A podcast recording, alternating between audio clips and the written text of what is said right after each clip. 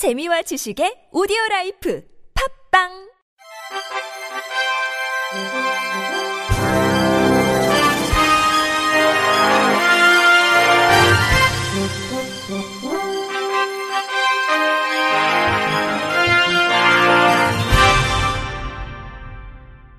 청취자 여러분 안녕하십니까? 12월 21일 목요일 KBRC 뉴스입니다.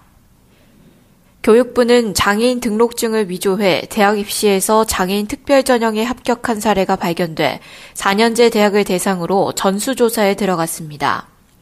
이번에 부정합격 사례가 확인된 대학은 두 곳이며 부정합격생은 4명인 것으로 알려졌습니다.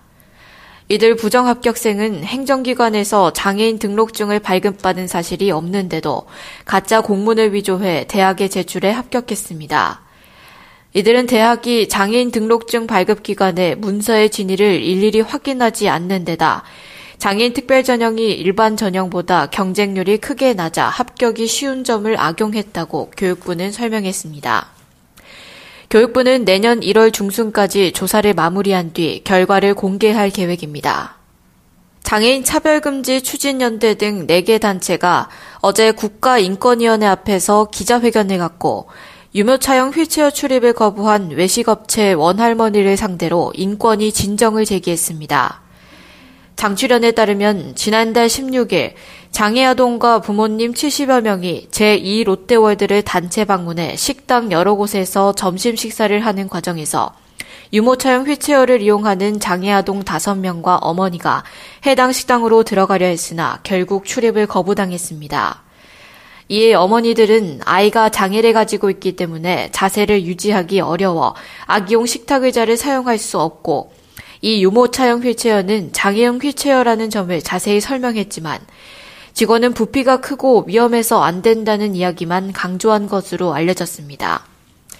장애인 단체는 유모차용 휠체어의 경우 어린 장애 자녀와의 이동과 생활을 위해서는 반드시 필요한 보장구임에도 유모차와 비슷한 형태를 갖고 있다는 이유로 보장구로서 제대로 인정받지 못하고 있다며 다시는 이러한 차별 사례가 발생하지 않도록 국가인권위원회에 강력한 시정 권고를 요청한다고 강조했습니다. 정부의 장애인 정보 접근성 관련 업무가 분산돼 있어 접근성 정책을 총괄하는 컨트롤 타워를 만들어 체계적인 관리를 해야 한다는 주장이 제기됐습니다. 성신여자대학교 사범대학 교육학과 노석준 교수는 어제 국회의원회관 제2세미나실에서 열린 2017 정보접근권 보장을 위한 정책 토론회에서 이같이 제언했습니다. 노 교수는 접근성 차별 진정은 인권위에서 웹 접근성 관련 민간 업무는 과기부에서 담당하고 있는데 이 두 부처 간 협업이 잘 이루어지지 않고 있다며 어떤 부서가 맡던 컨트롤 타워는 있어야 한다고 주장했습니다. 이어 민간기관에게 보다 실효성 있는 인센티브, 페널티 제공 없이 자발적으로 정보 접근성을 증진하거나 인식을 제고하도록 유도하는 데에는 한계가 있다면서 보다 실질적인 정보 접근성 증진, 인식 제고 방안을 마련해 시행해야 할 것이라고 덧붙였습니다. 의사소통에 어려움을 겪는 뇌병변 언어장애인을 위한 체계적인 지원 체계가 서울시에서 처음으로 시행될 전망입니다. 서울시의회는 어제 제277회 정례회 제6차 본회의를 갖고 이 같은 내용의 서울특별시 장애인 의사소통 권리 증진에 관한 조례안을 심의 의결했습니다. 조례안은 서울시장에게 장애인 의사소통 권리 증진과 보안 대체 의사소통 체계 구축의 책임을 규정했습니다. 또한 서울시장이 각종 장애인 보조기기 등의 정당한 편의가 제공될 수 있도록 필요한 기술 행정, 재정 지원을 할 수 있도록 했습니다. 특히 뇌병변 언어장애인의 의사소통에 대한 체계적인 지원을 하는 장애인 의사소통 권리증진센터 설치 및 운영에 관한 근거도 마련됐습니다. 한편 이번 조례는 공포한 날부터 시행됩니다. 서울시가 어제 2018년도 정기공채 외에 추가 공개경쟁 임용시험인 제1회 공개경쟁 임용시험을 통해 장애인 26명을 포함한 총 301명을 채용한다고 공고했습니다. 직렬별 채용 인원은 일반 행정 7급 104명, 일반 기계 9급 53명, 일반 전기 9급 29명, 일반 토목 7급 6명, 9급 63명, 건축 7급 5명, 9급 41명으로 이 중 장애인 채용은 일반 행정 9명, 일반 기계 5명, 일반 전기 2명, 일반 토목 6명, 건축 4명입니다. 응시원서 접수는 다음 달 17일부터 19일까지로 자세한 사항은 서울시 홈페이지, 인재개발원 홈페이지, 서울시 인터넷 원서 접수 센터에서 확인할 수 있습니다. 제9회 보조기기 아이디어 공모전 시상식이 지난 14일 경기도 장애인복지종합지원센터에서 개최됐습니다.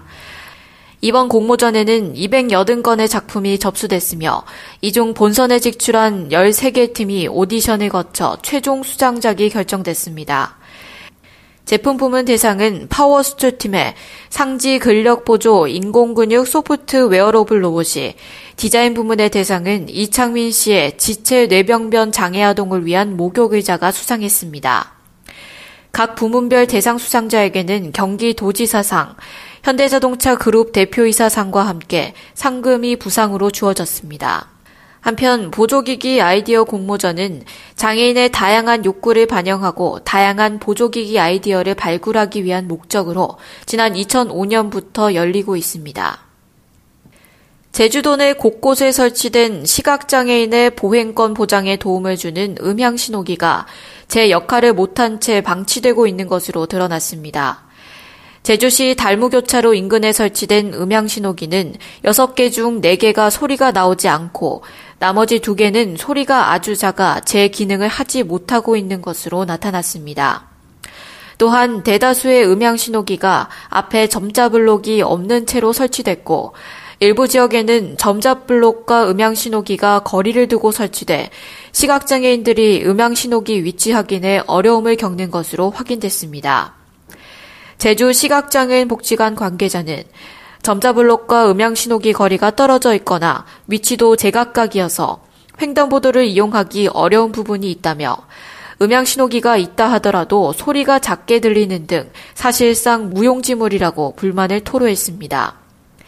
자치경찰단 관계자는 음향신호기 설치는 자치경찰단에서 하고 있지만 점자블록은 건설과에서 설치하면서 애로사항이 있다며 지속적인 시설 관리를 통해 시각장애인들의 안전한 보행 환경을 만들도록 최선을 다하겠다고 답했습니다. 부산 사상경찰서는 지적장애인을 고용해 돈을 가로챈 45살 A씨를 사기 혐의로 불구속 입건했다고 밝혔습니다. 경찰에 따르면 A씨는 지난해 3월 말부터 8월 말까지 지적장애 3급인 52살 B씨를 자신이 운영하는 재활용센터에 고용해 여성 소개비, 이자놀이 등의 명목으로 1670만 원을 가로챈 혐의를 받고 있습니다. A씨는 B씨가 공장에서 일하면서 모아둔 목돈이 있다는 사실을 알고 이 같은 짓을 했다고 경찰은 전했습니다.